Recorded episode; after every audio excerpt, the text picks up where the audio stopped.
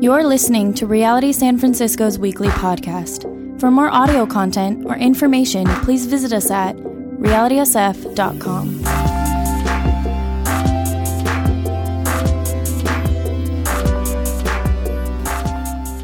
So, today, like I said, we have my very, very, very dear and close friend from Portland. He's a pastor of a church called Jesus Church in Portland, Oregon. Um, I've, I've spoken there, he's, he's been here before um, and teaching, and I've, I asked him to come. And it's in the middle of our emotional uh, emo church series, and uh, I, I really wanted his teaching when I invited him to be almost a reprieve from emo church because it's been so intense. But he lovingly has weaved in kind of what we've been talking about into a teaching on, uh, well, I'll let him share. So, uh, so would you please welcome uh, my friend John Mark Comer? Thanks, buddy. Thank you. Hi. Good morning. Great to see all of you. What is it, like 72 degrees outside? This is fan. You take this for granted. Stop it. It's fan freaking tastic. So, really great to be here, and uh, I love your pastor is amazing. Dave's an incredible friend. Uh, don't take him for granted either, by the way. Guys with his level of gifting and intelligence and charisma and leadership, but also that mixture of humility. Sadly, guys like him are rare, and you're lucky. Um, is not the right word, blessed to have him and all of your leadership, that I know at least, are amazing. And so, man, yeah, well done for that. So, God has put uh, such a love in my heart for Dave and also for you and for what God is stirring in this church. And there's a massive parallel between the church that I'm a part of and, uh, and this one. It feels really, really similar. And you're in a time right now of favor as a church. God's hand is on you. And hardship will come, it's inevitable um, to this church. And that's not to sound like a downer. Rather, that's just to say, enjoy this season that you're in and savor every moment. Those of you in leadership, times of favor can be exhausting. So don't run away with it. Sabbath. And don't get ahead of God's Spirit. Just live in the moment as a church and enjoy this and savor this and live from a heart posture of gratitude. And I just love what God is stirring up in your church and in your city. The only downside to living in a city like San Francisco or Portland is you become an, basically a city snob and you just don't ever want to travel except if it's to about half a dozen cities, and that's it. Other than that, you're like, no, I'm okay. Thank you, though. The coffee there is just horrific. and so it's fantastic to wake up and have some four barrel and not gag on my coffee this morning. So I love your city. I love your church. I love your pastor. And it's great to be here with you again. That said, turning your Bibles to Genesis 29. Genesis 29. Um, just like Dave said, you're in the middle of a series called Emo Church, which is great, by the way. You know you are a church filled with millennials when the word emo is used in a teaching series. Just well done on that. And if you were not here for the last month or two, basically, to sum it up, it's a series about becoming an emotionally healthy church uh, which is based on a book that I read years ago. It's really, really good. And if you weren't here, circle back, download the podcast. It's really great stuff. Uh, I follow along on the podcast a little bit on my runs in the morning. And honestly, the last series was the best series I've heard in years. So don't miss out on that. Now, Dave's teaching last weekend was on, quote, embracing grieving and loss. How we were created for the Garden of Eden, and instead we're born into this and it's a mixed bag. There's good in this world, and there's a whole bunch of not so good. And so we're set up from birth for a life uh, that is marked by disappointment, for a life that is less than what we had hoped for. And it's right and fitting. In fact, it's emotionally healthy, end quote, to grieve that, not just to grieve death but also to grieve the death of the life or a lifestyle that what you had hoped for. Now, for this weekend, I want to dovetail off of last weekend's teaching, and I want to think about the implications of that reality, no pun intended, on, um, that was really cheesy, sorry. I want to think about the implications of that for love and marriage, or if you're not married yet, which I'm guessing is a huge chunk of you. My church is about 65, 70% single. I'm guessing it's not all that different here. You can't afford to get married in the city anyway. um, I, for love and marriage and relationships in general. Statistically, even for those of you who are single, 90 plus percent of you will get married, and also statistically, sad but true, 40 to 50 percent of you will then get a divorce. Now, I know you're followers of Jesus and blah, blah, blah, all of that stuff. But still, uh, I want to get into the why behind all of that. So turn to Genesis 29 if you're not there already. This is a love story, uh, one of many actually in the story of God from Genesis to Revelation. This one is about a guy named Jacob who is the son of Isaac and grandson of, anybody know? You didn't grow up in church. No worries. Abraham, minor role in the story of God. Uh, just really Dave, you need to teach on the Old Testament more. So, wait, didn't you study Genesis like a year ago? Proof that this city is turnover every two years. So, anyway, to bring you up to speed, uh, Genesis 29 is about halfway through Jacob's life, and so far he's had a rough go of it. It's almost like he was set up for failure from birth. For starters, his twin brother Esau is the first one out of the womb. Now, being a firstborn in the ancient Near East was a huge deal because you would inherit a double portion from your father's estate and you would go on to lead the family, or in this case, the tribe. And Jacob just missed it. I mean, he comes out of the womb, literally, the story says, with his hand wrapped around his brother Esau's leg. So from birth, he's scraping to get ahead and fighting at his station in life. And then to add insult to injury, his parents named him Ya'akov in Hebrew, or Jacob in English, which is a Hebrew idiom meaning heel snatcher. Or, or, uh, it means heel snatcher, and it's a Hebrew idiom meaning a charlatan or a deceiver or a liar. I mean, thanks, mom and dad, for that. It's just great setup for life.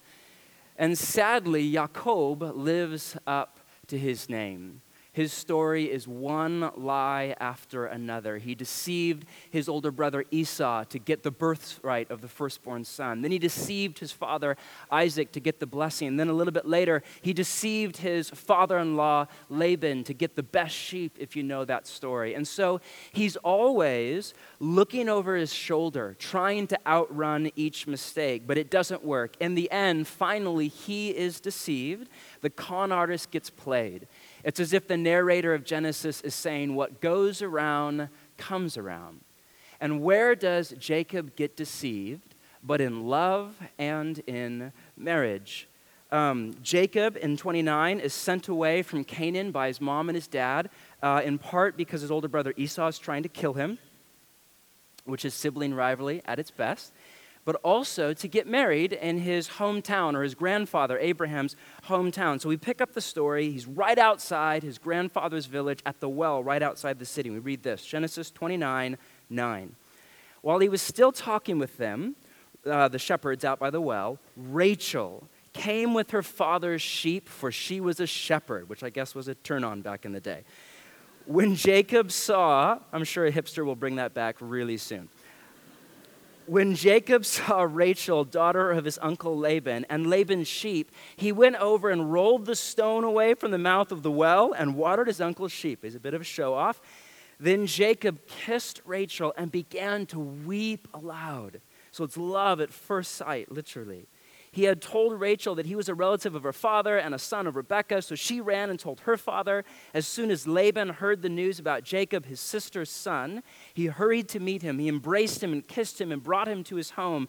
And there Jacob told him all these things. Then Laban said, You are my own flesh and blood. Now keep reading. After Jacob had stayed with him for a whole month, Laban said to him, Just because you're a relative of mine, should you work for me for nothing? Tell me what your wages should be. Now, here's where it's interesting. Laban had two daughters. The name of the elder one was Leah, and the name of the younger was Rachel. Leah had weak eyes, but Rachel had a lovely figure and was beautiful. Sounds like a cheap novel, right? One man, two sisters. Now, Leah, we read, had weak eyes. That's a Hebrew euphemism meaning she was ugly. This is an ancient Near East, and uh, a woman would wear a veil all day long. And if you said she had bright eyes, that was a way of saying she was beautiful all over. But if you said she had weak eyes, that was a gracious way of saying she was not all that pretty. But Rachel, her younger sister, on the other hand, we read, quote, had a lovely figure and was beautiful. That can be translated was beautiful in form and in face, meaning her face was striking and her body was amazing.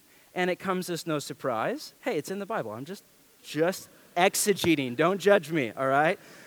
Take it up with Moses in Genesis, okay? And stay with me for all of you who are angry at me already. Who is this punk? For, that's okay. Just keep reading. and it comes as no surprise that the next line we read Jacob was in love with who? Rachel. Jacob was in love with Rachel. Now, there it is, that language that we in the modern world at least hear all the time in love. As far as I know, this is the one and only time that phrase, in love, is used anywhere in the scriptures. And that's because this is really the one and only story in all of the Bible that bears any resemblance to what we think of as romantic relationships or a modern day love story. Most of the love stories in the scriptures have to do with arranged marriage, which was the norm in that day and age. And so most of the love stories take place after the wedding. This is one of the few that takes place before the wedding, where we read that Jacob was in love. And this relationship, this love story, has the two ingredients that we all crave sexual chemistry and electric and ecstatic feelings. Rachel had a lovely figure and was beautiful, end quote. And Jacob was, quote, in love. But ironically, if you know anything about Genesis, which I guess you don't, but that's okay. Ironically, the story is a disaster. Keep reading. He goes on and says to Laban, I'll work for you seven years in return for your younger daughter, Rachel. So, um, in this day and age, you were expected to pay a bride price to your father in law, but Jacob is on the run from his brother. He's flat broke, nothing to offer. So he says, Listen, I'll work for you for the better part of a decade in exchange for your daughter's hand in marriage. And then I love it, 19. Laban said, It's better that I give her to you than to some other man. It's just classic father in law, right? Stay classic. My father in law, when I asked if I could marry his daughter, the first thing he said was, Interesting. Um, just awesome. yeah, moving on. That's just a painful embracing, grieving, and loss. 20. So Jacob served seven years to get Rachel. And then there, I love the next line. They seem like only a few days to him because of his love for her. Oh, it's just so romantic sounding, right? So Laban brought together all the people of the place and gave a feast. It was a wedding party, family, friends, all over the village, all over the region. But when evening came, he took his daughter Leah and brought her to Jacob, and Jacob made love to her. And Laban gave his servant Zilpah to his daughter as her attendant. When great wedding gift, here's a slave. When morning came, there was Leah so Jacob said to Laban, What is this you have done to me? I served you for Rachel, didn't I? Why have you deceived me? Now, for those of you thinking, What in the world? Remember, this is 2000 BC. There's no mood lighting in the tent at night, all right? The odds are Jacob had one too many at the party. We don't know that, but he was not all there. Let's put it that way. And it's not until the sun comes up that it hits Jacob. Oh my gosh, this isn't Rachel. This is her. This is weak eyes. This is her older sister. It's not until the morning that he realizes that the deceiver has been deceived. And then there's this classic line when morning came, there was Leah. Life's like that, isn't it?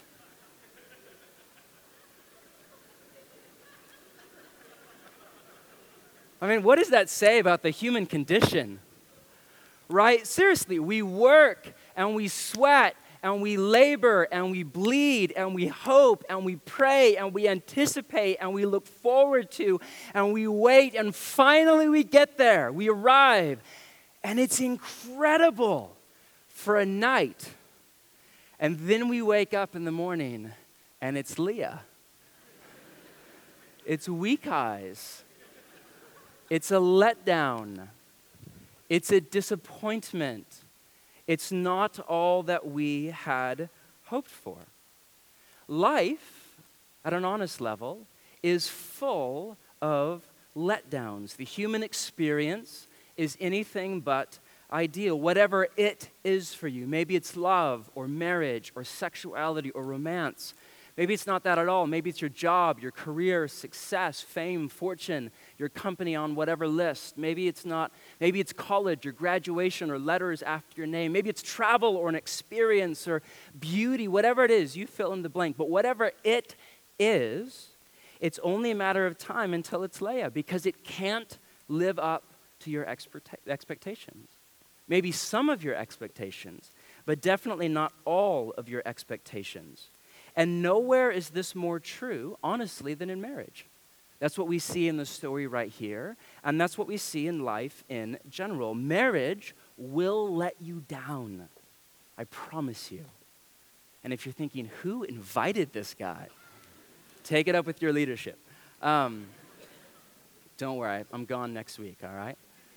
And I don't mean that in a downer kind of way. I mean, don't get me wrong at all. Marriage is amazing. My wife Tammy is here somewhere. I don't know where you are, babe, but we got in last night about 8, had a fantastic dinner together, and able to be together with my best friend and laugh. And we're going through a hard time in life right now, and it's so good to walk through that together, shoulder to shoulder. And she's faithful to me and amazing and there. It's fantastic.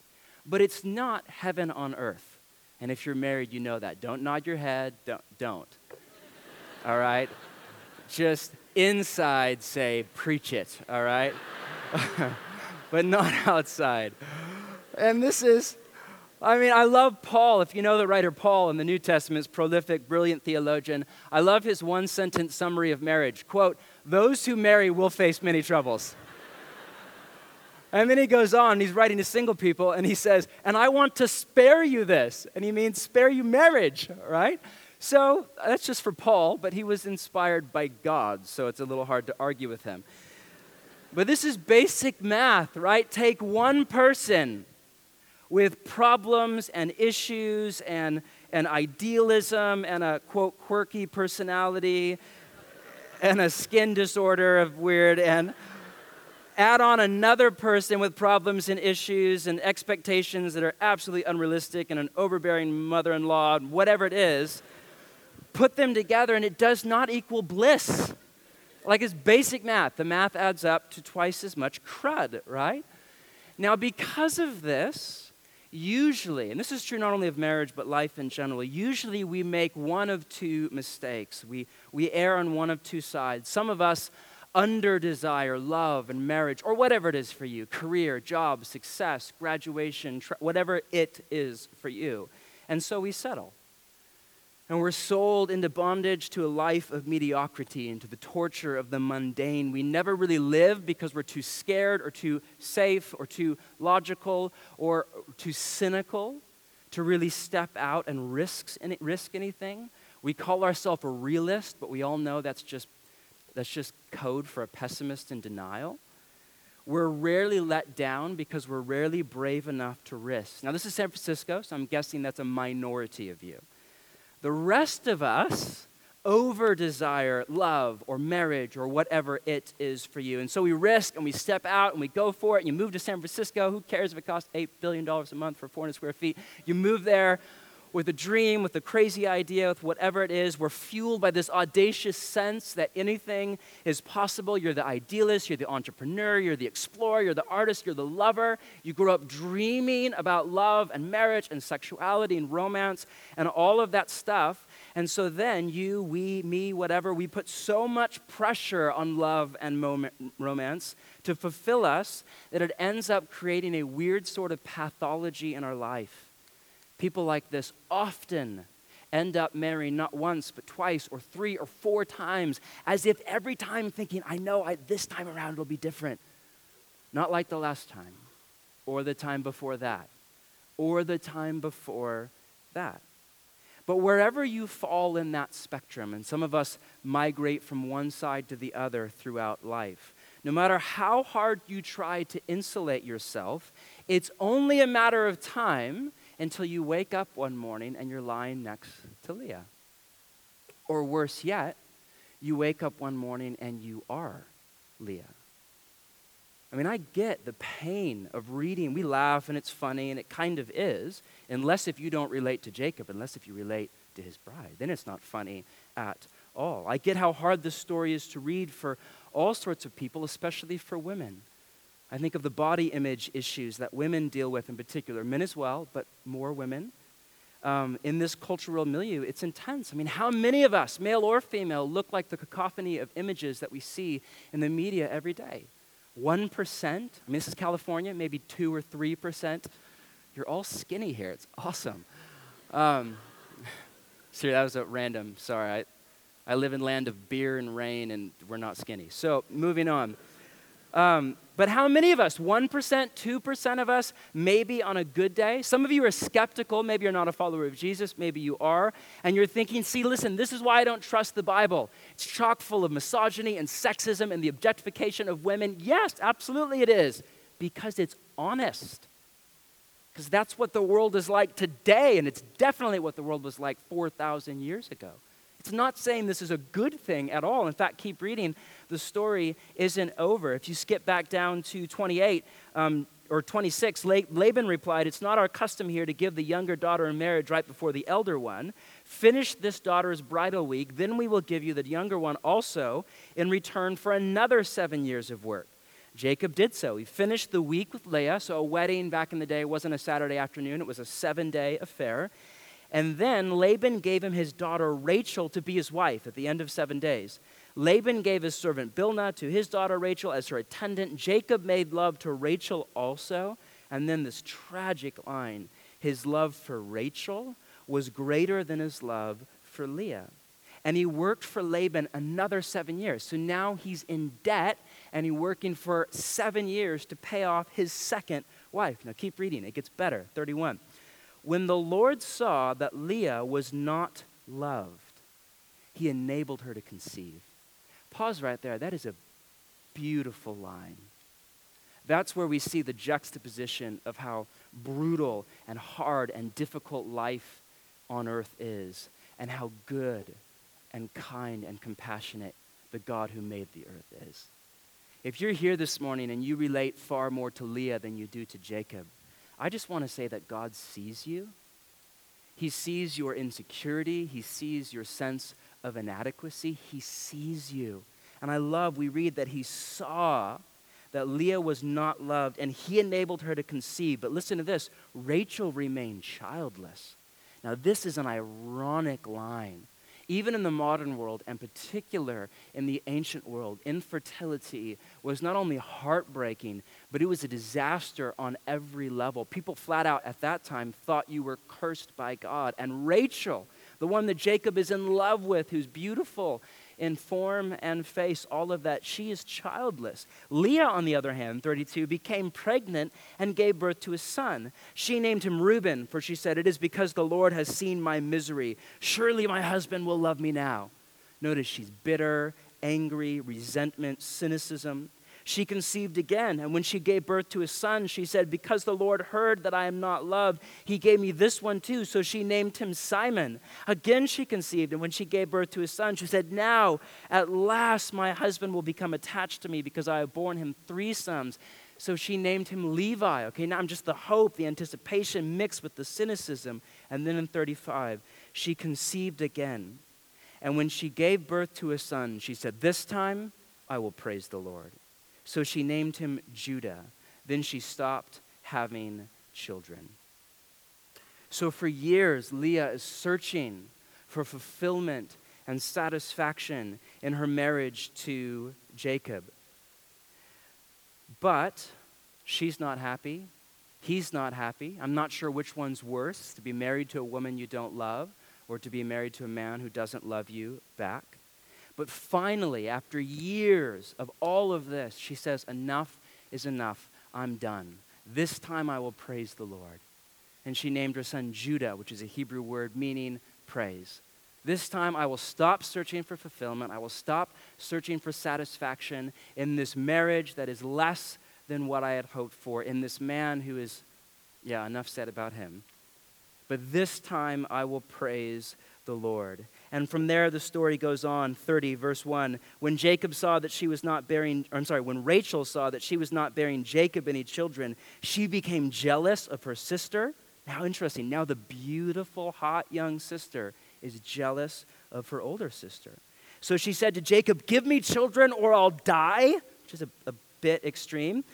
Jacob became angry with her. Okay, so now the picture perfect romance, and she's hot and he's in love. Okay, now they're at each other's throats. Am I in the place of God who has kept you from having children? Oh, whoa, you don't drop that seriously, if you're in a conversation with your wife about something that is probably one of the most difficult issues for any married couple to deal with, you don't drop that. God, who has kept you from having children, then she said, Here is Bilhah, my servant, sleep with her so that she can bear children for me. I too can build a family through her. So she gave him her servant Bilhah as a wife, and Jacob slept with her.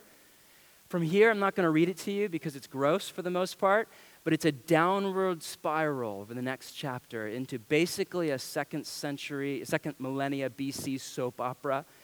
Jacob is sleeping with every woman in sight.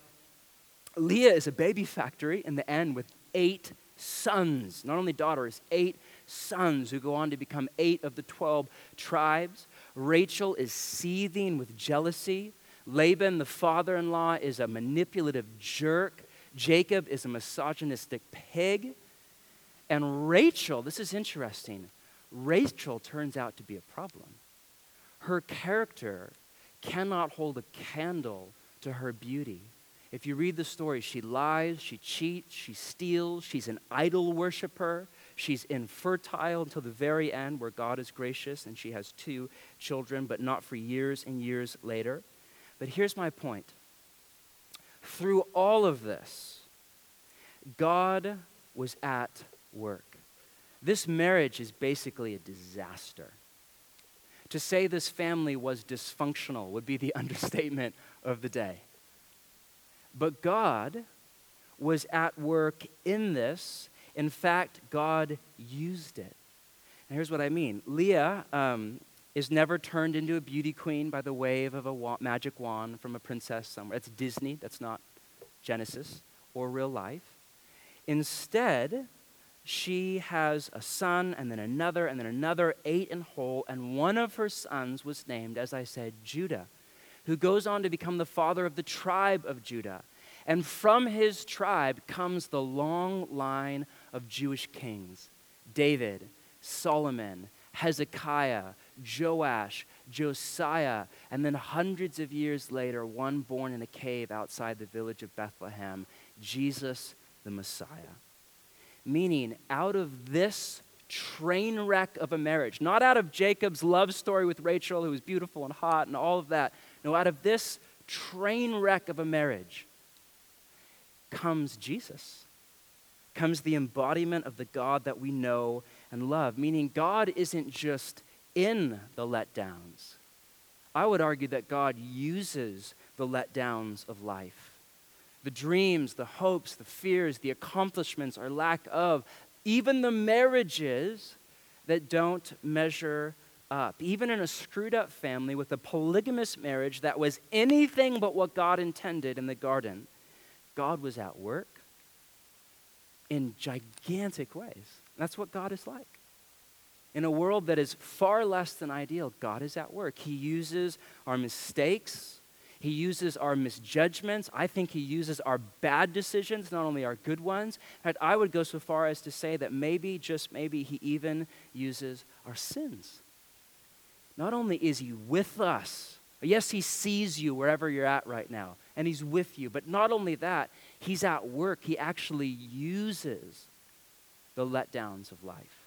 You know, my wife, um, who's here somewhere, I don't know where you are, babe, but there you are. Fantastic. Um, just making sure you're not playing hooky, you know? not that I'm a misogynistic pig, but anyway, I'm glad you're here. So, my wife and I, uh, you know, we married really young. Uh, we met, I was a freshman in college. It was literally love at first sight. Three weeks in, I remember I said to my roommate, dude, she's it. And he thought, you're an idiot. I said, I know, but I was there. I was ready. At three weeks, let's do this, right? Now, sadly, her parents wanted me to be at least 21 before we got married. something to do with the law, I don't know. So we got married the first Saturday after my 21st birthday, which, if you know anything about me, that just is symptomatic of a whole bunch of problems and issues in my life. But uh, we got married, really, really, dated for two years, got married really young, and at first it was great. But not long into the marriage, you know, we started to realize that we're different people, very different people. So I am introverted, type A, high strung, uh, get it done. My wife, on the other hand, is nice. and um, uber social, laid back, phlegmatic, you know, and, and fantastic. But we started driving each other crazy. I remember we were driving uh, in the car, running errands about six months into the marriage, and there was an advertisement for what at the time was this brand new thing that we thought would never work called eharmony.com. Like, yeah, that'll never work. Internet, give me a break. And, um, and there was this advertisement, and the doctor, I forget the guy's name, but you know the famous dude. And his, his punchline was opposites attract and then attack.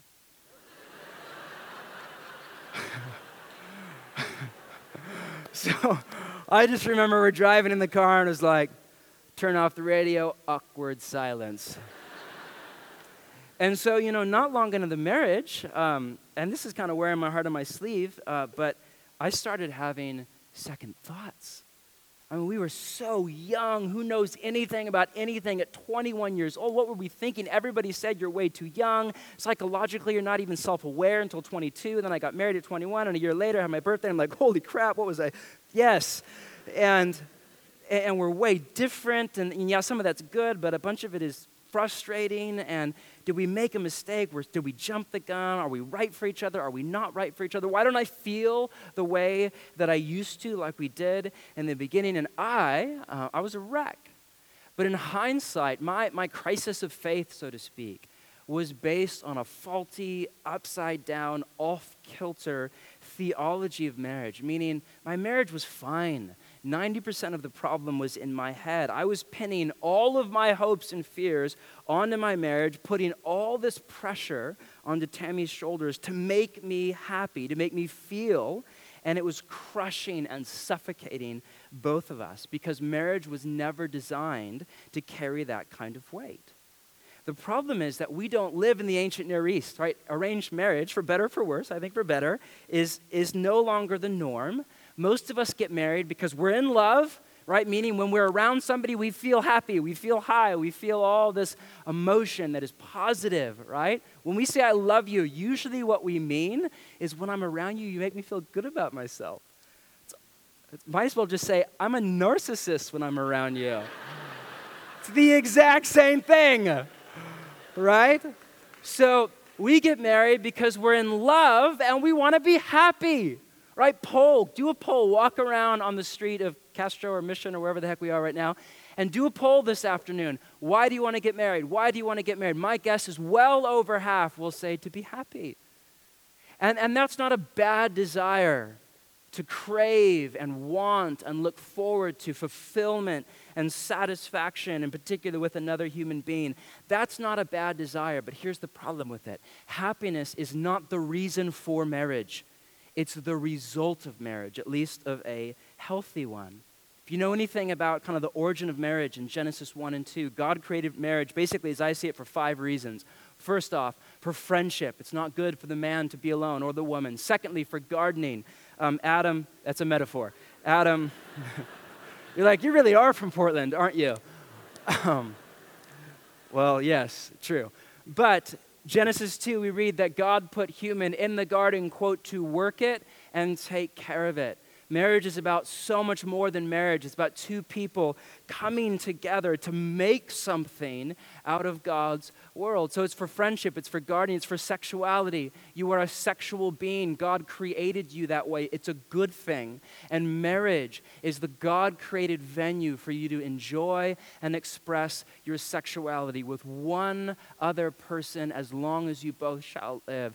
And then family, we read in Genesis 1 be fruitful and increase in number.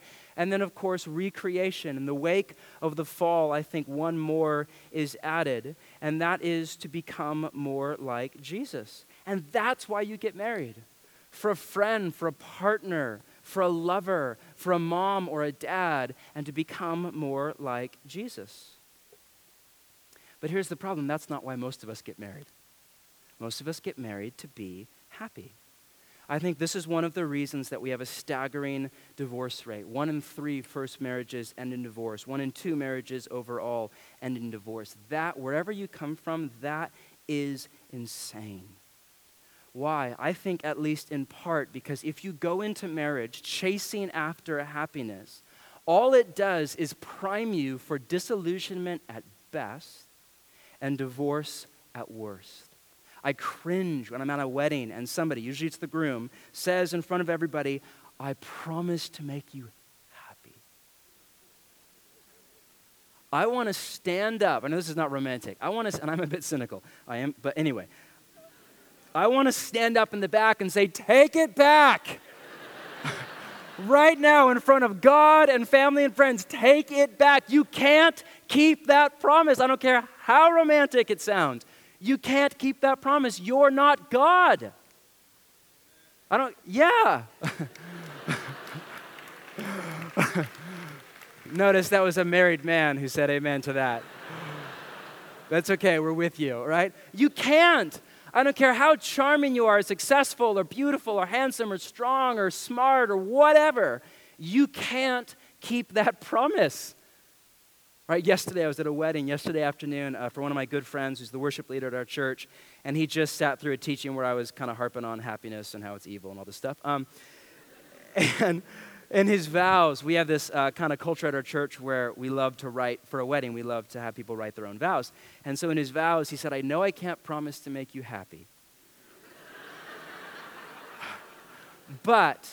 I know you love dogs, and I can promise to always buy you a dog, and that will make you happy. so awesome. Uh, I leaned over to Tammy. We were in the back row, and I'm like, that was my influence right there. She's like, yeah, the part about the dogs, that was really romantic. Thank you. It was great. So I had to learn this the hard way. And it was brutal on me, if not even worse, on my wife. But now, um, 12 years in, I have come full circle. And honestly, our marriage has not been easy, right? The, uh, that book that Dave was talking about, Loveology, it's not a relationship book like Four Steps to a Great Marriage. I need to read that book, not write it. It's a theology book. It's about how we think from the scriptures in line with the teachings of Jesus about what it means to be man and wife, in particular before you're on that day. And honestly, it's born out of my failure as a husband, my failure in my marriage. But now, even after all kind of the low points, I would not trade what Tammy and I have for the world because it's shaped me into the man I am. I think it's done the same to her. And God has used it in so many ways I can't even begin. And not just the good parts of our marriage, He's used that for sure, but just as much, if not more so, He's used the hard parts of our marriage to make us more like Jesus and to do a whole bunch of other stuff and now, over a decade in, the depth and the texture we have, the capital investment that we have into this thing, listen, I would not trade it for the world.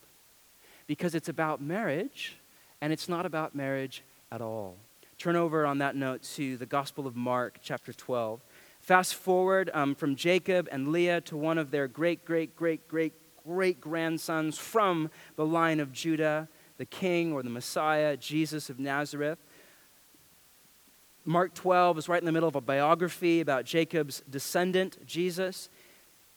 And Jesus is teaching, and there's this really interesting teaching about marriage in Mark chapter 12, verse 18. Then the Sadducees, who say there is no resurrection, came to him with a question. So the Sadducees are an aristocratic, well off, smart, educated, kind of religious leaders in the capital city in Jerusalem. And they came to him with this obscure text from the Torah. Teacher 19, they said, Moses wrote for us that if a man's brother dies and leaves a wife but no children, the man must marry the widow and raise up offspring for his brother. Some of you are thinking, I'm glad I do not live in the ancient Near East. Now there were seven brothers. Okay, what comes next is like the mother of all hypothetical situations. The first one married and died without leaving any children. The second one married the widow. But he also died, leaving no child. It was the same with the third. In fact, none of the seven left any children. Uh, you think by about brother number four, they would figure out she's bad news, all right? At the resurrection, whose wife will she be since the seven were married to her? And they're thinking, got ya, right? Jesus, I imagine him rolling his eyes. Seriously, are you not in error because you do not know the scriptures or the power of God? That is such a such a poignant line right there. How often are we in error because we don't know the scriptures and we don't know the power of God? When the dead rise, they will neither, listen to this, they will neither marry nor be given in marriage. They will be like the angels in heaven. And Jesus goes on. Notice that to Jesus, marriage, as fantastic as it is, marriage is a stopgap, a hold me over until the resurrection of the dead, or what Jesus in another spot called the renewal of all things. In the future, when the dead rise and you and I stand in front of God, and those of us that have been saved by Jesus, by faith in Jesus' death and burial and resurrection, when we step into God's world, this one, but remade under the rulership or the kingship or whatever of God, there won't be any marriage. I have no doubt that my wife and I will know each other and hopefully love each other, and I hope and pray spend time together, but we won't be the Comers anymore my left ring finger will be bare. That means that love, marriage, sexuality, romance, all of this, it's all penultimate. At its best, it's nothing more than a shadow of what's coming in the future. Maybe that's why the scriptures start with the wedding of Adam and Eve and then end with the wedding of heaven and earth. In fact, turn over really fast to wrap up to Revelation 22, also known as the last page, all right? Revelation 22. Um, have you ever read the last two chapters in the New Testament, uh, which are also the last two chapters in the Bible as a whole? And notice all of the Eden imagery, all the Garden of Eden imagery. For example, it's all over the place, but for example, Revelation 22 1, then the angel showed me the river of the water of life as clear as crystal. This is all flowing from the throne of God and of the Lamb down the middle of the great street of the city. On each side of the river stood, lo and behold, the tree of life bearing 12 crops of fruit, yielding its fruit every month. And the leaves of the tree are for the healing of the nations. No longer will there be any curse. The throne of God and of the Lamb will be in the city, and his servants will serve him. They will see his face. His name will be on their foreheads. There will be no more night. They will not need the light of a lamp or the light of the sun, for the Lord God will give them light, and they will reign forever and ever. Now, all of this language, I don't have time to parse it all out, but all of this language is straight out of Genesis 1, 2, and 3. The future world, the one that's on the horizon, that's waiting for all of you who are followers of Jesus. This future world is like the Garden of Eden, but it's even better. It's not just a garden, it's a garden like city. And it's not just Adam and Eve, but it's, quote, every tribe and tongue and nation. And it's not just a man and a woman in relationship called marriage for life, but it's all of humanity united in relationship to the Creator God forever and ever and ever. In the chapter right before this, we read, quote, they will be his people, and God himself will be with them and be their God. You were created for the Garden of Eden. Whether you're here and you're a follower of Jesus or nothing of the sort, flat out atheist or another form of spirituality, or maybe you're kind of sort of a follower of Jesus, but not really, or at least not serious, wherever you're at, you were created for the Garden of Eden, for a life with no letdowns at all, with no disappointments ever. But instead, you were born into a world that is full of letdowns and disappointments. But for those of you who have been saved by Jesus, one day you will live in a garden like city all over again. So, whether you're single or married, lonely or in love, filled with joy and delight, and it's 72 degrees outside, or filled right now with pain and disillusionment and heartache, and grief. Maybe you're here today and you're single and you so wish to God that you were married. Maybe you're here and you're married and you so wish to God that you were single. Maybe you're somewhere in the middle. God sees you. And not only is God with you, but God is at work all around you to the degree that you open up your life to His authorship. To the degree, that you put and pull and lay your life down under the rule, the reign, the kingdom of Jesus. To the degree that you do that, God is at work. And who knows what God is stirring up, not only through the good stuff in your life, but through the hard stuff. Not only through success, but through failure. Not only through all the stuff you've done right, but maybe, just maybe, even through all the stuff that you've done wrong. Wherever you're at today, here's what you can know for sure this life is a gift, all of it.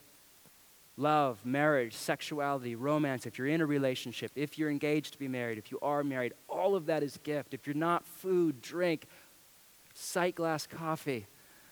It's really good, by the way. All of this life it's all a gift. It's not a right. We need to get set free from a heart posture of entitlement and reshape our thinking and our feeling around a heart posture of gratitude. All of this life is a gift. You were created to enjoy it as an act of worship to the God who made you. And so, this coming week, do so well. But know this as well nothing on nothing in this world, at least on this side of resurrection, nothing can fill the void in your heart left by our departure from Eden. Not the best love story, or the best marriage, or the best sex, or success, or a dream, or an accomplishment, or your startup, or whatever it is. None of it, no matter how fantastic it is, it's not God. And so the letdowns will come, the disappointments will come, the sense of inadequacy and insecurity will come. When it does, let marriage be marriage and God be God. Let sexuality be sexuality and God be God. Let success be success and failure be failure. And let God be your source of fulfillment and satisfaction and what Jesus called, quote, the life that is truly life. And know that on your horizon as a follower of Jesus is a garden like city with your address there. That's what's waiting for you. A time when, in the language of the prophet Isaiah, sorrow and sighing will flee away. One of my favorite poetic lines in the entire story of God. That sense of sighing you all get when you're like, that sucks. No more, never again sorrow and sighing will flee away. And you will, above all, you will be with God. I'm sure the city will be great. I'm sure the food and the drink and the coffee will be fantastic. But better than anything, you will be with God. My guess is that's why the closing paragraph in the Bible, in Revelation, is a prayer that's wrapped up in wedding imagery. To close, read it. Skip down to 17. Quote, The Spirit and the bride say, What? Come. You know, a Jewish bride never knew the exact day of her wedding. She just knew that her lover was coming soon, quote, at an hour she did not expect. So she would live every day with one eye out the window. Is it today? Is it today? With one eye on the horizon, waiting. And that's actually a pretty good way to live all of life.